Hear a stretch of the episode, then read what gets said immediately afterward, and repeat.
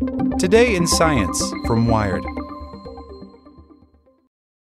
Your tap water is filthy, but that could finally change. By Amanda Hoover. Following years of concern, the U.S. Environmental Protection Agency moved to clean up drinking water, announcing the nation's first standards for six forever chemicals found in tap water. It's a foreboding and informal name for human made chemicals that coat nonstick pans, food packaging, and waterproof clothes before ending up in the water you drink. These chemicals, known as PFAS or per and polyfluoroalkyl substances, are pervasive and found in pretty much everyone, even newborn babies. If the EPA rule is finalized, public water companies will need to monitor for the chemicals and keep two widely studied ones, PFOA and PFOS, below levels of 4 parts per trillion, around the lowest threshold measurable. The rule will also regulate combined amounts of four other types of PFAS chemicals. Experts say the proposal is monumental it marks not just the first U.S. national standard for regulating levels of these chemicals, but would also allow for widespread data collection to see which communities are most affected by contamination. Implementing these much needed fixes could take years and will be costly. Still, experts see this as a significant first step in pushing back against the PFAS problem, and one that could vastly improve water quality across the nation. These are very strong, health protective, and a historic move to really limit exposure to contamination from these chemicals, says David Andrews, a senior scientist at the Environmental Working Group, a nonprofit focused on health and environmental advocacy. There are lots of opportunities to build off of this. The PFAS regulation is not yet a reality. It's a proposed measure that could be finalized this year after a public comment period. If it is formally adopted, it will result in new expenses for many public water systems, requiring not only testing but filtering water when contaminants are detected. The utilities would have three years to comply with the rule, so some communities might not see results until 2026.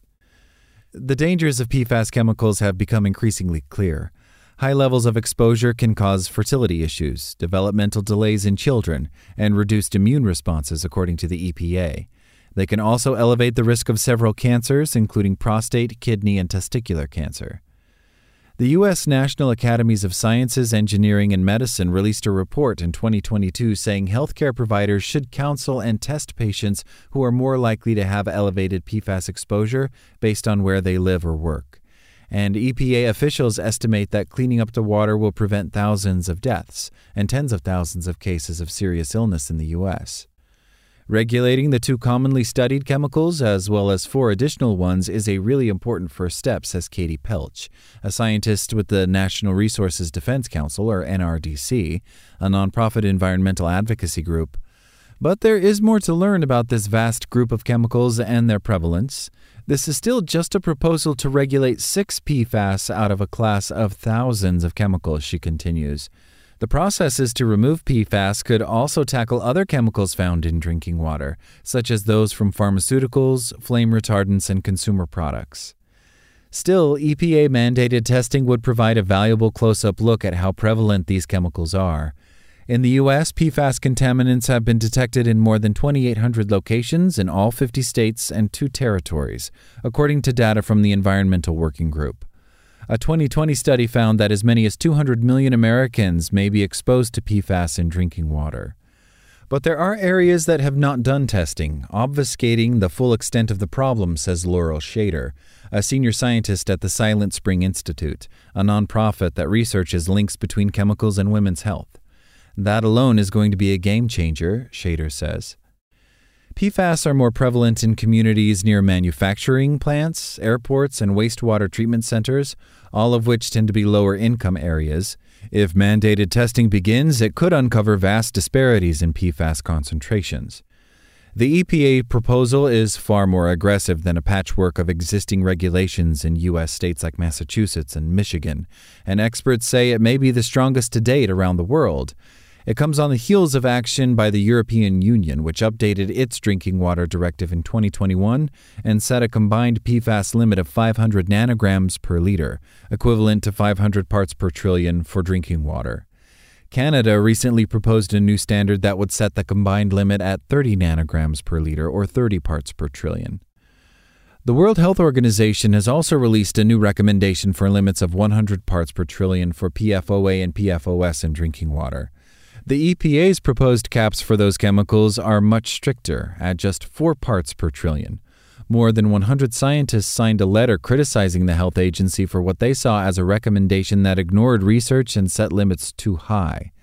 The discrepancy between WHO and EPA standards could lead some countries to set limits far above what scientists consider safe. Other water quality issues have persisted despite existing regulation. In the U.S., the Safe Drinking Water Act, passed in 1974 and since amended, regulates more than 90 contaminants found in tap water. But a 2017 report by the NRDC found that 80,000 violations of the Act had been reported in 2015, affecting an estimated 77 million people and spanning 18,000 water systems. Regulators should also think upstream when it comes to protecting people against forever chemicals, says Schaider. That means stopping their production and reducing their presence in the water system, not just filtering them out the European Union is evaluating a proposal to ban the production and use of 10,000 PFAS chemicals. That's the kind of action the U.S. needs to take next, experts say. Setting a drinking water standard is at the last step, says Schaider, after the contamination has happened. Like what you learned? Subscribe everywhere you listen to podcasts and get more science news at wired.com/science.